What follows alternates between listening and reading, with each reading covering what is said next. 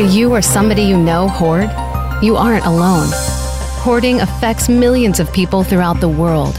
You can do something about it and regain personal control. Welcome to Take Back Your Life when your things are taking over with host Elaine Birchall. Reduce and relieve yourself from the shame and blame clutter causes in your life. You can do it, and we'll show you how. Now, here's your host, Elaine Birchall. Hello, everyone. Welcome back to our second show on Voice America's Variety Channel. I'm Elaine Birchall, your host, and this is Take Back Your Life when your things are taking over. Thank you for coming back and tuning in with us today. It's great to have you back. We intend to go we intended to go live on Facebook today, but to respect our guest Jane's privacy, we're going to wait until next week to go live with you. But all the same, you can reach us in real time today by calling our worldwide toll-free number 1 866 472 5788 or you can also email us at elaine.birchall at hoarding.ca. Jane is an amazingly brave woman. And the reason that she's agreed to join us today is simply so that you can hear firsthand about hoarding and what really stuck feels like on the inside. I also want you to have a more accurate understanding about hoarding because it has been so sensationalized. The shows about hoarding are so often only dealing with the worst of the worst situations. And then, through the marvels of the editing process into TV sound bites, everyone associated, the stuck person and their family members, too often become so distorted that they're exaggerations that nobody can relate to. Also, when extremes become the face of hoarding, people mistakenly reassure themselves that their piles and pathways don't constitute hoarding because they look at what they their situation is and they say i'm not like the people on the shows. I'm not that bad. So my situation isn't hoarding. And those that do look around their environment and see similar accumulations to those on the shows feel so stigmatized that it adds enormously to their feelings of self blame and shame. If you're tuning in right now, I believe that it's because you want the very best information. So let's start with a little quiz. You can take it with me right now or you can listen in, that's okay too. If you want to take it with me right now, do so by getting a pen and paper, and I'll give you a minute to get one.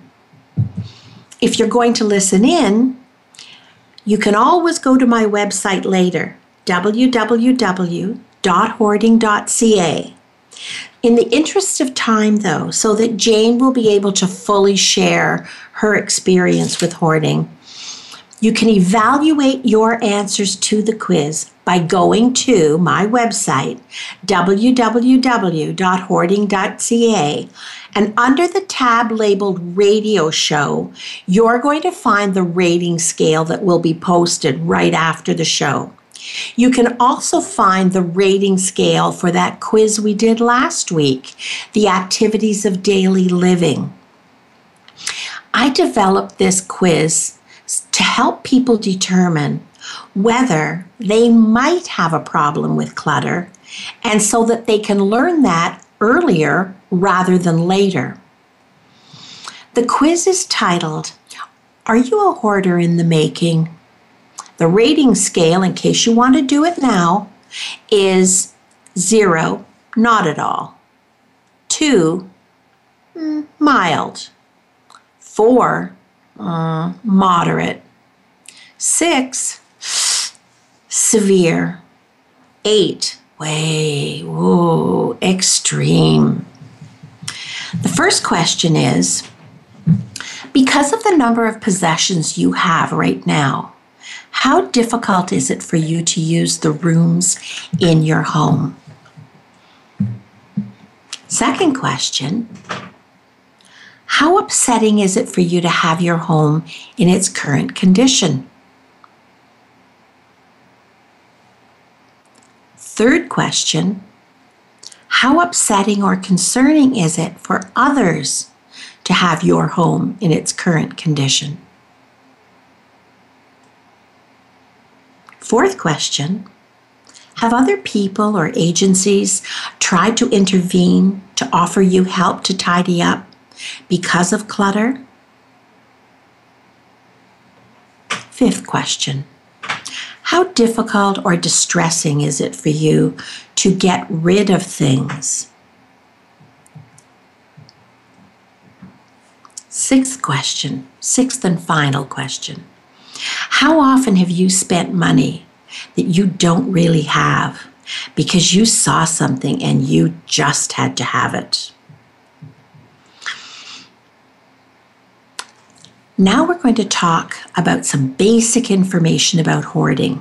Each week, I'm going to give you increasingly more information about hoarding so that you can understand it either on behalf of yourself or somebody else that you're concerned about.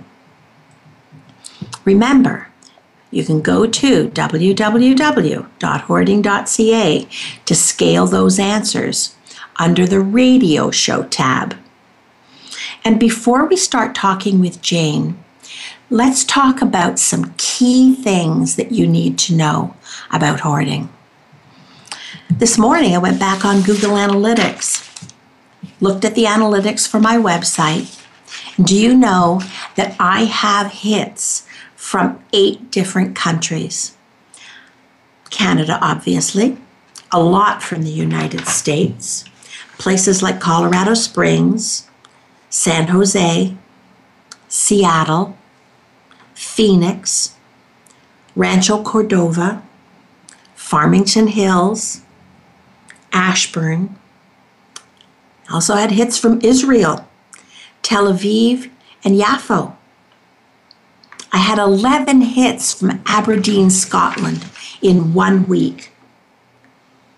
Hits from France, Versailles,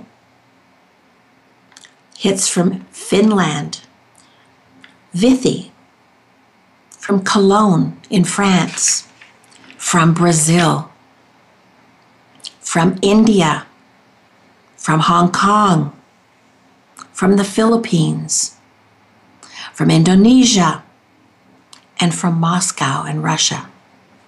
So, hoarding is found in all cultures. That's how I know it. It's also found in all income brackets, all education levels. The only thing different with income levels is the price tag on the items. Interventions are as complicated and as costly and time consuming as the person who hoards needs them to be. And it will continue to deteriorate until the health and the safety of both the individual and the community are put at risk. And the reason that's true is that when somebody starts to hoard, it's a compulsive behavior. And people who hoard don't wake up one morning and say, gee, I think I have enough. They need help to get a handle on it. What is hoarding? Not every mess on the floor is hoarding. There's an official definition in the Diagnostic Manual of Mental Health Disorders, version 5, came out in May 2013. And in that, we call the DSM 5, hoarding became a discrete disorder in its own right. The reason that is so important is because at that point, it became an official standalone mental health disorder. And if it is severe enough in the person's life or the community's life, it can constitute a disability and does have protection under human rights codes, whatever those codes are in your particular country. Well, the DSM 5 definition of hoarding is about three pages long, so it would take the whole show to go over it. And over the years, I've developed a working definition, and we're going to work from that definition through these shows. Each of these three criteria must exist to some extent, even a slight, even a tiny, tiny, slight extent, for it to be hoarding. If all three criteria do not exist to any extent, then one of two things is true it isn't hoarding, or we don't have enough information about the person and their situation to know that the missing criteria actually does exist. Here are the three criteria, and I'll read them slowly so that you can write them down in case you need to. There is what most people would describe as an excessive accumulation. And I like to say a failure to discard proportionately things or animals or the combination. Now, discarding proportionately does not mean one thing in, one thing out. If that works for you, fine and dandy. But that's not really what it means. It means that the person themselves doesn't have a fundamental appreciation, a fundamental safety check that kicks in when they realize that life is starting to get out of control. And that safety check motivates them to do something about it, to rectify it and get things back in balance. The second criteria the activities of daily living, and you know what they are because we went through them at the last show. If you want a copy of that, that uh, check and checklist, please feel free to email me at my, my email address, elaine.birchall at hoarding.ca, or go to my website under the radio show tab, and I've posted it there. So, those activities of daily living, the things all of us have to do every day, start to become impaired. We can't perform them as well as we need to, as consistently as we need to. And that's because the spaces that we're living in can't be used for their intended purpose. The third criteria is that distress or impairment in functioning has started to happen either to the person themselves or others. That also means that if somebody had reason to be upset and concerned, if they only knew the truth about the condition of the property, that criteria has been met. So, you're going to hear two terms used interchangeably hoarding and cluttering. And we're going to talk more about that after the break. So, we're going to take a short break in just a few minutes. And when we return, we're going to talk more with Jane. We're going to meet her and start to learn about the events in her life that set her up to become vulnerable to hoarding disorder. Hoarding and cluttering, those terms are used interchangeably, but there are two differences. Clutters can discard more easily, and clutter doesn't interfere with their life to the same extent. Not every person who clutters is going to go on to be a hoarder, but every single person in more than 14 years who ended up in a hoarding situation told me that they started out by cluttering. The other thing I want you to know is that there are three types of hoarding behavior. One is called, you, will hear different terms used for it. Sometimes you'll hear it referred to as common hoarding. I like to call it indiscriminate hoarding because everything known to man is hoarded all at the same time and it's stored chaotically. Chaos is a common feature when somebody hoards everything. But not everybody who hoards does hoard everything. Another term you're going to hear is specialist. I like to call it discriminate hoarding. because the person themselves is very discriminating about what they keep. And what they keep are things that have particular attraction and value. So there's a high attraction value, high reward value for having them. Sometimes those things, when things get out of hand, get combined. And what turned started out as a specialist type of hoarding, preferred items actually then becomes a combined heap um, so that everything gets mixed up together. The second type of hoarding is Diogenes syndrome. Diogenes syndrome we're going to learn more about in a little while in upcoming shows, commonly found among our senior population. The third type is animal hoarding. And animal hoarding is very complicated. I have a leading international expert who's going to come and talk to us about animal hoarding. What are the prevalence rates? How common is this? If you look just at the combination of common hoarding, so that's the people who generalize and the people who have preferred items specialists, you're looking currently, we can prove, 5 to 6% of the general population. If you're looking at Diogenes syndrome, you're looking at 0.5 per thousand. If you're looking at animal hoarding, you're looking at 88 per 100,000 of the general population. Interestingly enough,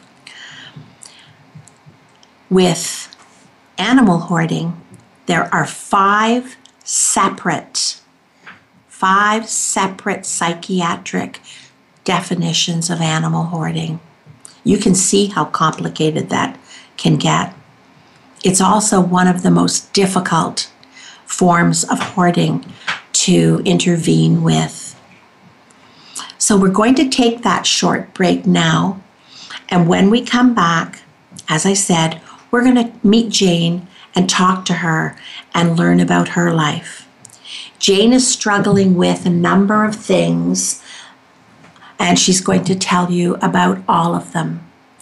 So we'll, we'll be waiting here for you right after the break. We'll see you back here very soon.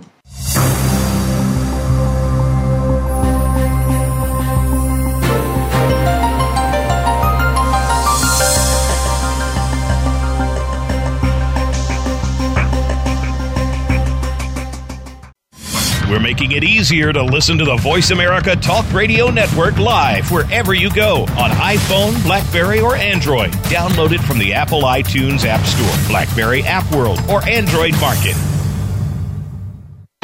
The financial markets interest you, if you want to potentially earn a higher return, if you're not satisfied with your investment returns, or if you're only making 1% on your investments sitting in the bank, do you see the stock market hitting record highs but feel you have no one to trust? Voice America's own Jordan Kimmel, the host of Magnet Investing for over seven years, is applying his strategies of magnet investing and is managing individual accounts. Jordan Kimmel has joined InvestView, the Red Bank, New Jersey investment education and asset management firm, and his team can help you. Contact Jordan and the team at InvestView at 732 380 7271 or by email at jkimmel at investview.com. If you would like a complimentary portfolio review or to speak to a representative, call us. Past performance of investments are not indicative of future results. Investing is inherently risky. All recommendations should be researched by the investor. Call InvestView at 732 380 7271. That's 732 380 7271. If you are interested in real estate in America's largest city or anywhere, be sure to listen for Good Morning New York Real Estate with Vince Rocco.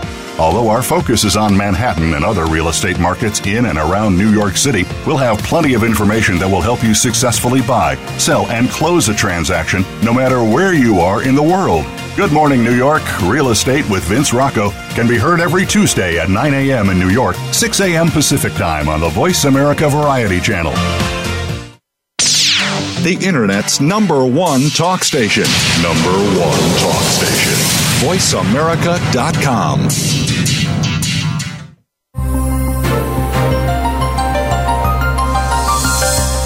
This is Take Back Your Life when your things are taking over. To reach the program today, please call in to 1 866 472 5788. That's 1 866 472 5788. If you prefer, send an email to elaine.birchall at hoarding.ca. Now back to this week's show. Hello, everyone. Thank you for coming back. Well, we were talking about what hoarding was in the last segment and we I, every week I will give you more information about hoarding.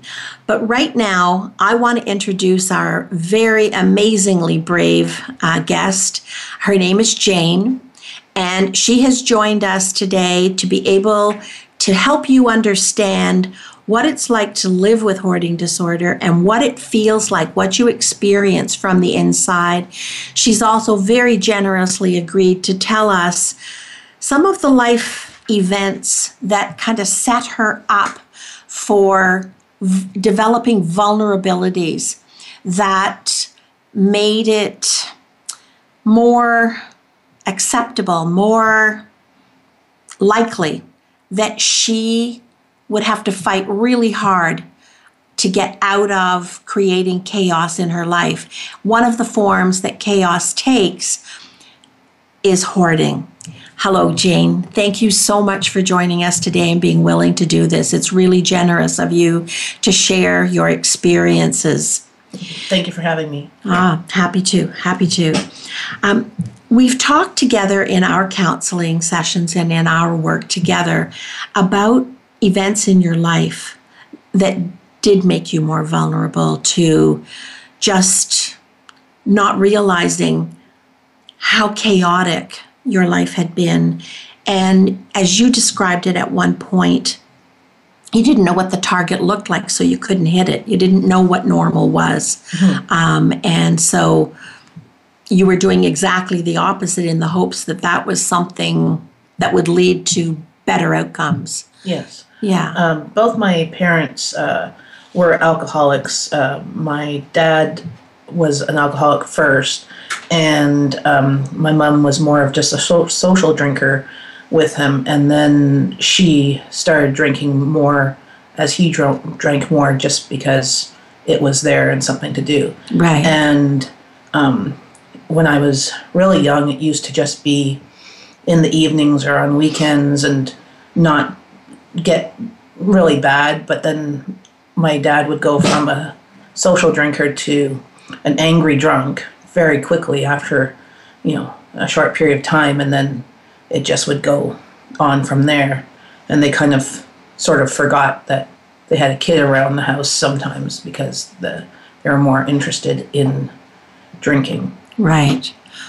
Do you remember what that was like?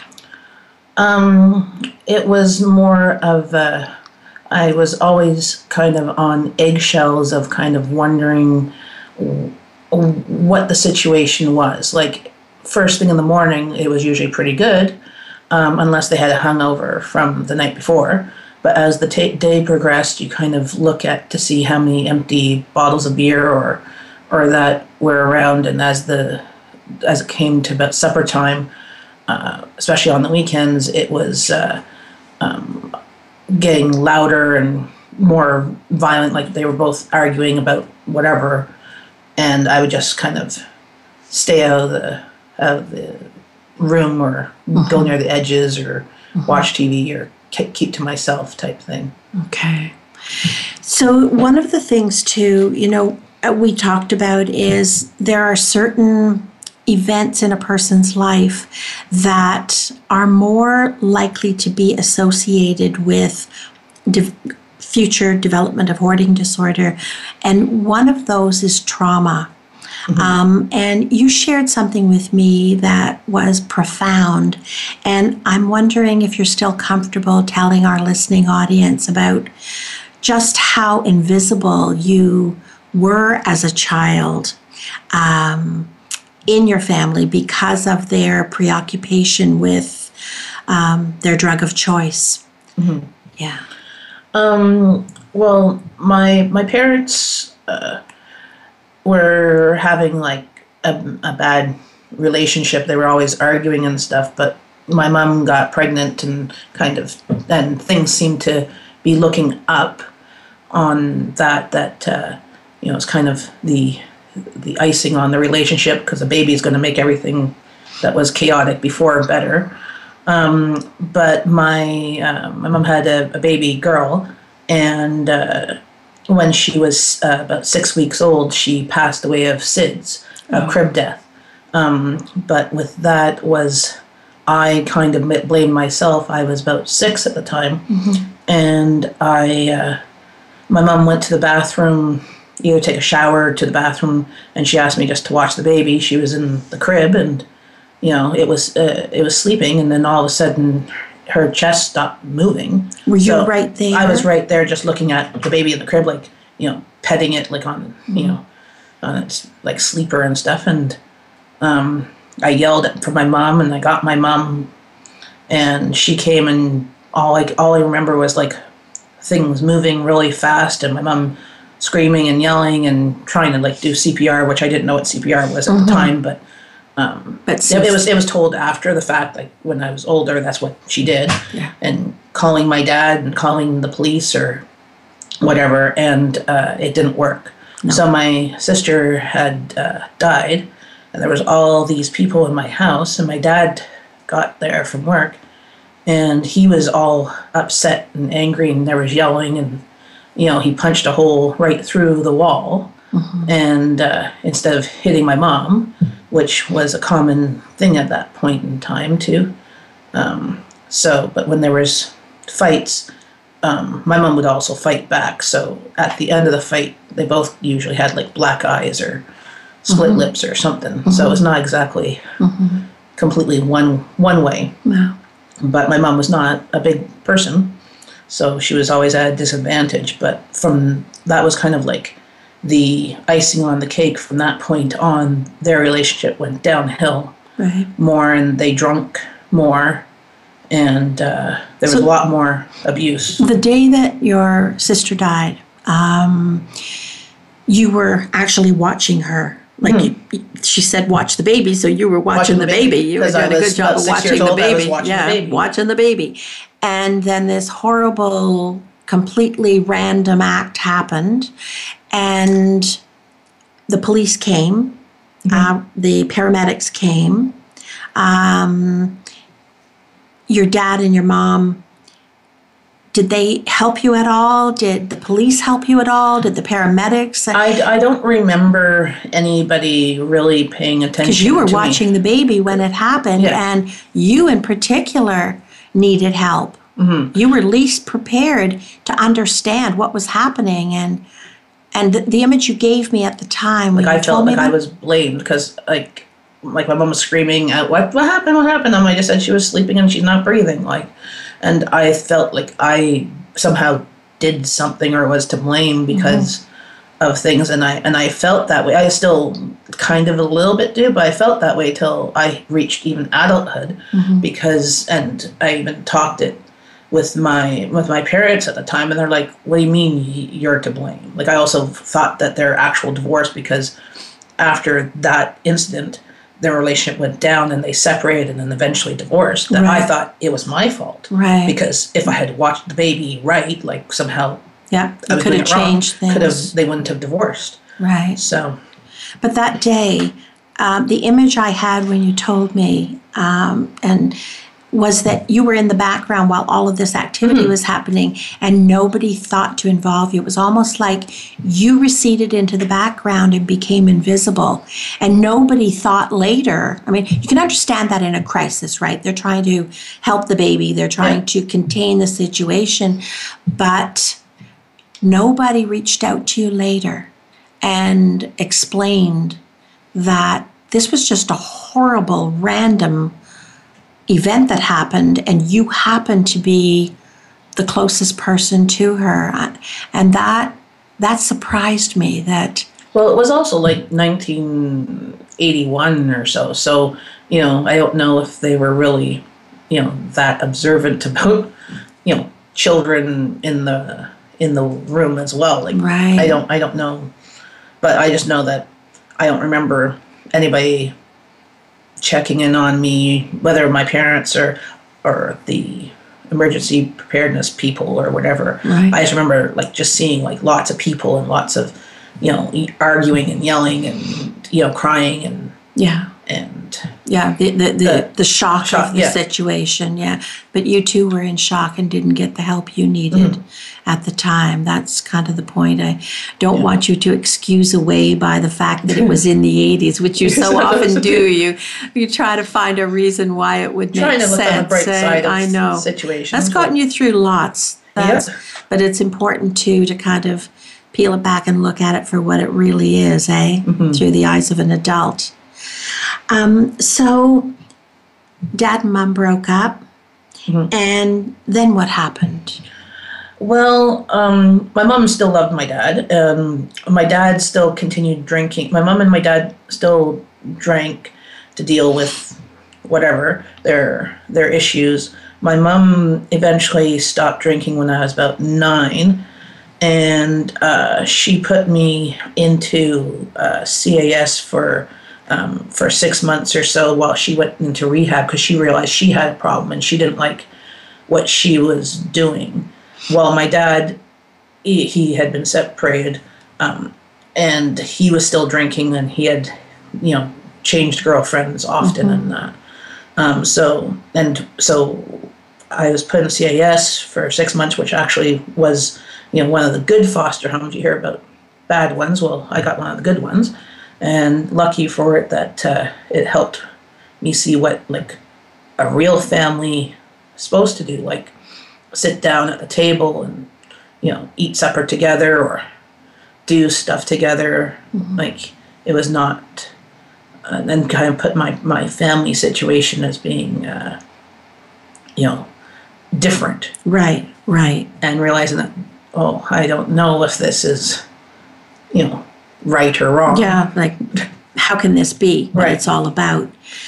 Was there an event that led up to your mom waking up because she hadn't been a drinker before, right? As you told me, was Mm-hmm. she, there she, she'd been a social drinker but not an Yeah. alcoholic and No. um, over time uh, my dad would drink more so she'd do it more socially and that and then um, stress finances and stuff my dad would uh, like either quit his job or lose his job or whatever so she would have to try and work more So was there was there an event that um, Oh, like, uh, but she would um, get drunk, and if she got really bad, then sometimes she'd be uh, violent too. Like, and um, sometimes I was just in the wrong place at the wrong time, and I knocked over something or argued with her, and you know she'd backslap me. But then right away she like immediately apologized. Like my dad had done it a few times, but he he felt it was like you know I was spanked as a child sometimes, and you know the belt or whatever you know and backhanded, backhanded, too? back, backhanded too, and stuff like that. And but my mom, with my mom, it happened a couple of times, and um, but she felt completely guilty. Like you'd see it on her She knew face. the like difference. she's like, oh my god, like I didn't realize. Yeah. And then she realized that it was the drink that was changing her behavior because that was not how her behavior was she when she was to be, sober yeah. and she was uh, and, and and I think it was starting to affect her work and stuff like that. They have you know if she drank too much at night, having a hangover, getting a hard time to get up in the morning type thing. Right, right. So then she it kind of like Kinda. gave her a wake up call. came together. Yeah. Right? Well, my dad, it didn't do that until later. I don't know what event. Okay. And you were there other forms of um, neglect and and abuse that your dad um, engaged in that you know just Um. Well, see, my dad was. Um, he he used when they were together because my mom, you know, would kick him out and would take him back and kick him out and take him back because she loved him and he'd ask her to come back, and sometimes um, I remember there was like locks on the fridge, because she, he would accuse her from drinking his beer or whatever. Or there was a couple of times where he emptied out the bank account, the shared bank account, and you know the food in the fridge at the end of the month, and took off to find another girlfriend or whatever, Okay. and left my mom with the rent. And uh, he was definitely um, verbally abusive of you know calling me stupid or ugly or fat or whatever. I mean, I was a small child. I wasn't exactly you know any of those things, but no. he you know that was kind of how he um, did things. A lot of shaming and guilt and and stuff like that. And it's never okay to do that, no matter what the person thinks. It's never okay hmm. to to dump on anybody, let alone a child. Hmm. You know. But I'm sure, like, I didn't know any different, and he probably didn't know much different because both of his parents were alcoholics, and my Yeah. mom's dad was an alcoholic too, so she probably didn't know No, much sure. difference. No, for sure. So she thought that was the kind of norm. and your mom went on to develop hoarding Yes. disorder. Yes, so um, her parents um, hoarded. Um, they had a bungalow, and in the basement there was three bedrooms and a freezer and stuff. And in each of those rooms there was boxes to the ceiling of stuff of sometimes stuff that my my grandparents purchased or stuff that my grandfather like recycled. Uh-huh. Like there was there was fridge size boxes of sour cream containers that were washed out. Mm. Okay. A box of you know the elastics from the mailman because they were dropped on the ground and you never know when you can Use an use elastic. elastic, right? so and and a six foot freezer full of food from nineteen from the butcher's in nineteen sixty nine. Oh, so this was the past, eighties. This was the eighties. This was at least ten years Yeah. old. It was uh you know, we we only found this out when my grandfather's uh, health um, was uh, getting worse. That we actually had to go and look in the basement because we never really went into the basement. Yeah, the main floor was, you know, organized, a little bit of clutter, but you know, they were older and they had their own little projects and hobbies. And Sure. And so, your how bad was your mom's hoarding disorder? well, And when, when did it start? um, We have just a few minutes here, and and we can come back after the break and really Okay. kind of elaborate it. it it it started before my grandparents was, was uh, were ill. We always had lots of things in boxes and and that into rooms and sometimes in the corners there was boxes like we had an apartment and there were boxes to the ceiling, but there was lots of pathways around beds. Okay. But uh, after my grandparents passed, Okay. we inherited all their stuff on top of my mom's stuff. So after the break, let's talk more about that, okay? So we're going to take a short break now. We're going to hear more from Jen after the break. We'll be here waiting for you when you come back.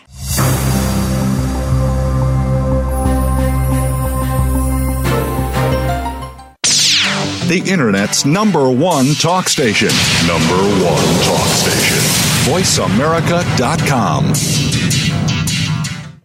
The Voice America Live Events page is here now to showcase your corporate, individual, or organization's live event. Visit voiceamerica.com forward slash live events to see all of our past live events and find out more. Whether it's a multi day conference, special speaker, or single day event, we've got everything to make your event a success. We can do a few hours or a few days. For more information about taking your event to the next level, call Jeff Spinard at 480 294 6417 or email info at voiceamerica.com. Again, that's Jeff Spinard at 480 294 6417 or send us an email to info at voiceamerica.com. Do the adventures of Indiana Jones leave you curious about this exotic and unusual profession? If so, don't miss Indiana Jones Myth, Reality, and 21st Century Archaeology with Dr. Joseph Schuldenrein. You'll learn about forensics, ancient civilizations, and human origins. Listen to Dr. Schuldenrein and colleagues discuss their excavations and related archaeological topics, ranging from the unique to the sublime, and yes, even the mundane. Indiana Jones Myth, Reality, and 21st Century Archaeology, live Wednesday, 6 p.m. Eastern, 3 p.m. Pacific Time on Voice America Variety.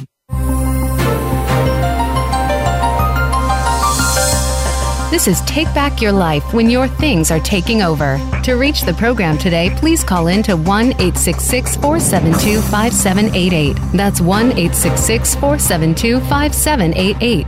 If you prefer, send an email to elaine.birchall at hoarding.ca. Now back to this week's show. Welcome back, everybody.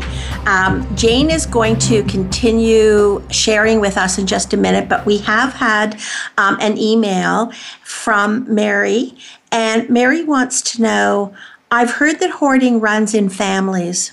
Is there a genetic base for this? Or is it simply one generation training the next generation on the proper rules for saving everything? That is an excellent question, Mary. In fact, we know that 84% of hoarders have a first degree family relative who also hoards mother, father, sister, brother. And that, in part, is for both of the aspects that you referred to in your question, and that we inherit our DNA, all right? There are certain traits um, that are passed down, there are certain other mental and physical health characteristics and challenges that are inherited. And on top of that, we also model the next generation on what the shoulds are, what the proper and right way to approach life is, as Jane uh, referred to in her family. So, Jane, thanks for staying with us. And you were telling us about um, your mom, your your grandfather, um, hoarding, and it being kind of under under the surface. People weren't really that aware of um, the condition of the basement. And the store of food was like 15 20 years outdated. And that your mom um, also began to hoard. But after uh, your parents died before your parents died but it became worse after under the stress of now having the the house. Mm-hmm. and you know a lot of people think that the more, if I only had more room, but you fill the space you have when it's a compulsive behavior. Was that your experience with your mom? And did you find in your own life when stressors made, you know, helped you past that tipping point and you started to hoard that that became true for you as well? Uh, yes um, well my my mom had like a two bedroom apartment and when my grandparents passed they had a bungalow. And she basically got like they got rid of a lot of stuff because a lot of stuff was literally garbage or mm-hmm. they sold lots of stuff or gave it away um, but some stuff was too momentous of things of things that meant things to her parents, and she mm-hmm. kept them. And so when she got those things, they went into her place, and she had a little bit of clutter of stuff because it was a smaller smaller apartment, and um, so when that stuff came in, it made even more.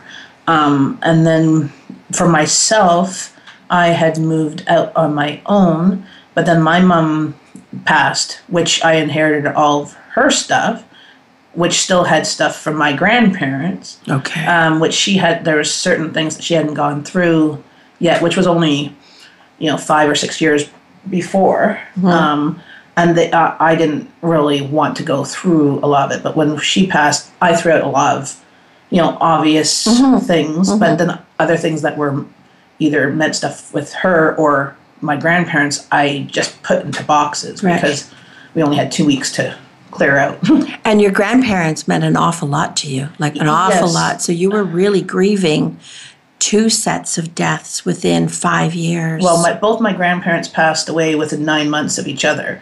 So it was like bam, bam. Yeah. And I was a teenager at the time and uh, my dad had just remarried and had started to get had gotten sober, got remarried, and trying to get his life back together. So, mm-hmm. but my grandparents were always the uh, we didn't see them too often, but they were always loving and unconditional love. Like they didn't care mm-hmm. like what was going on, but they always showed love and mm-hmm. and then it was it was kind of like their like safe space. Yeah. So when they passed, I didn't have a safe, a safe space.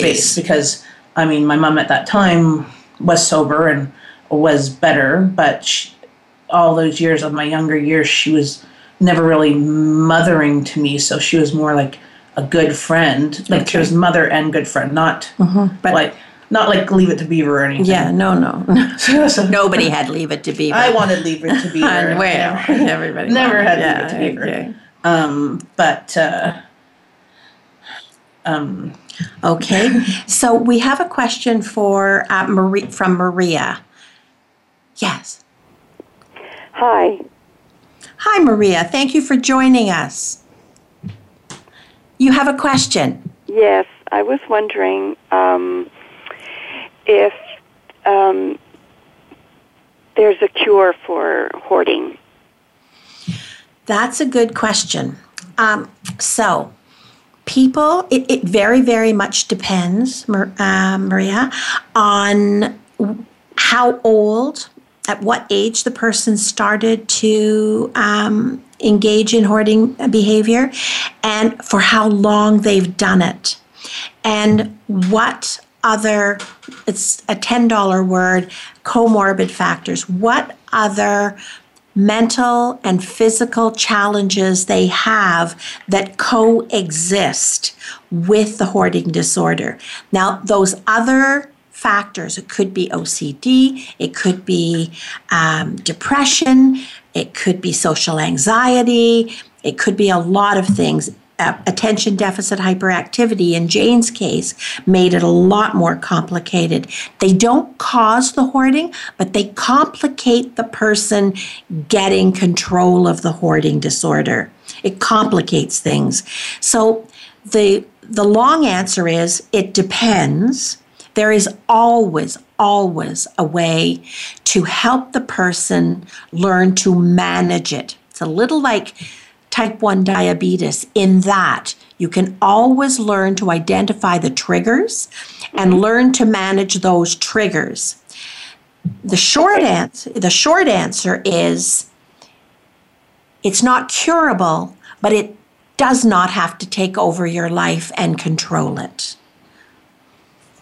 Okay, does that help? Yes, thank you. And you, you can go to my website at www.hoarding.ca. I have a whole list of resources there under the resources tab to help you get started working on it on your own. I have a list of really great books um, to get you started. And I'm always here if you need me. I'm an email away or a phone call away. Okay? Thank you. Yes. You're welcome. Thank you. Christina, you you've got a question. Hello, Christina. Yes. Hi, hi. I just have a. I just first of all, I want to congratulate Jane on coming to talk to everybody and her big her journey through um, trying to manage her area in terms of the hoarded space.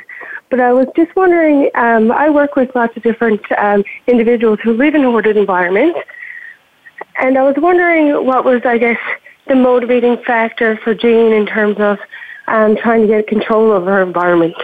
Oh, what a perfect answer. Perfect question, rather. Thank you. Thank you. Um, so, Christine would like to know what your motivating factor was in helping you start to overcome. Um, well, before, uh, like, at the, initially there was a, a big, huge, like, you know, hitting a brick wall Yeah, incident. brick of- wall. Yeah, brick wall incident of, you know, of water heater breaking, flooding, and stuff going over where I had stored stuff, you know, ruining stuff, and then having to get a dumpster and all this stuff, and big Right. health issue. Big crisis. Um, so the big crisis happened, and I had to actually ask for help. Had to ask for Um, help. And so, even though my family um, was somewhat helpful or kept on trying to be helpful, um, I had to ask for outside help. And so, I had to kind of, you know, I, I knew it was an issue.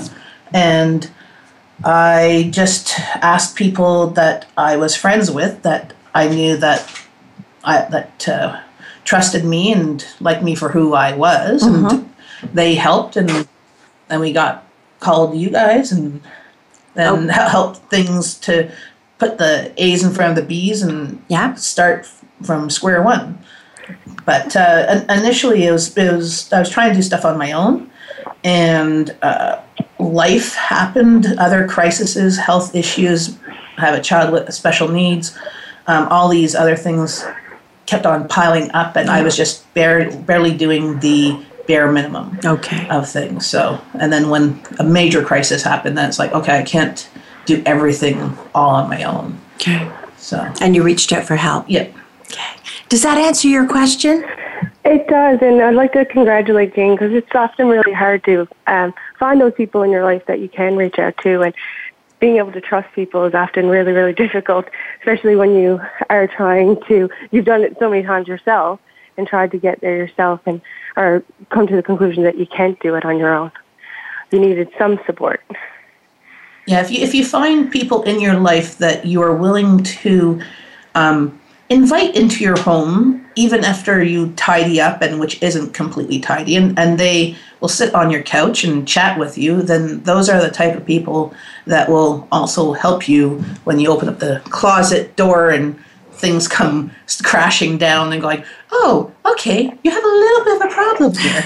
You know, it's, it's, it's you know, if, if you if you show them your garage door and it's full of stuff, and they're like, okay, let's work on this one box, and they're they're the type of person to help, and also a lot of times they either have dealt with it themselves or they have a parent. You know, a lot of seniors um, um, have it too that they can't get rid of their lives that they've accumulated over so many years that they understand at least the bare minimum of you know I I understand you have a lot of stuff okay let's help you know do you really need this Okay. Thank you very much for your question and for calling in.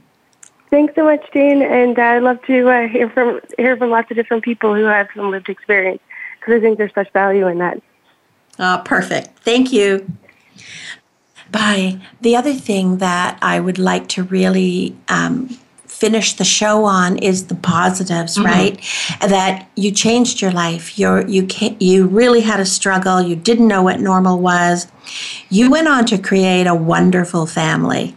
You've got a great marriage, a fabulous, wonderful, supportive intelligent, funny husband who's good to you, good to your two children. And you have other challenges as well in that there are, there are disabilities um, and challenges within the family um, that you still have to balance that make it very difficult. And you have stepped up with recognizing what wasn't working and would you say that perseverance and, and commitment to that target that you now can see as the family, the home that you want in the way you want to live it, not better homes and gardens? oh god no Would you say that that's a, a major motivating factor? Uh, yes, like I, I think that trying to um, and realizing that I couldn't do it all on my own. That of getting help from my family, from my friends and stuff, and then getting um, the major places that were a hindrance either working um, so they work for me or and then realizing that when things get uh, um, overwhelming that I'm like, oh, okay, I need to work on this more. And uh, had uh, lots of um, counseling with Elaine here that has helped to uh, work through issues because I would see her once a week or once every two weeks, and she would come and say, "Oh, okay, so what's been going on in your life?" And she would she would notice that when things were either a bit more cluttered or that than from the previous week or something or one area of the house was um, was a little bit unattended um, it usually corresponded with some sort of life happening of either somebody being sick or having doctor's appointments and or my time being called away from the house um, more than needed. Or sometimes it was also my priorities were completely different than my family's priorities. Um, So we're going to end with that, Jane. We've mm-hmm. run out of time. Thank you so, so much. And I look forward to everybody coming back next week, learning more about hoarding and learning about the forgotten children. We'll see you next week, everybody, on Variety Channel, Voice America. Take back your life when your things are taking over.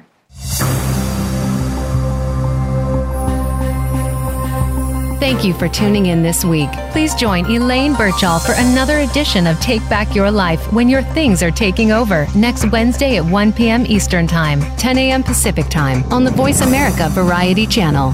We'll help you declutter your home and your life again next week.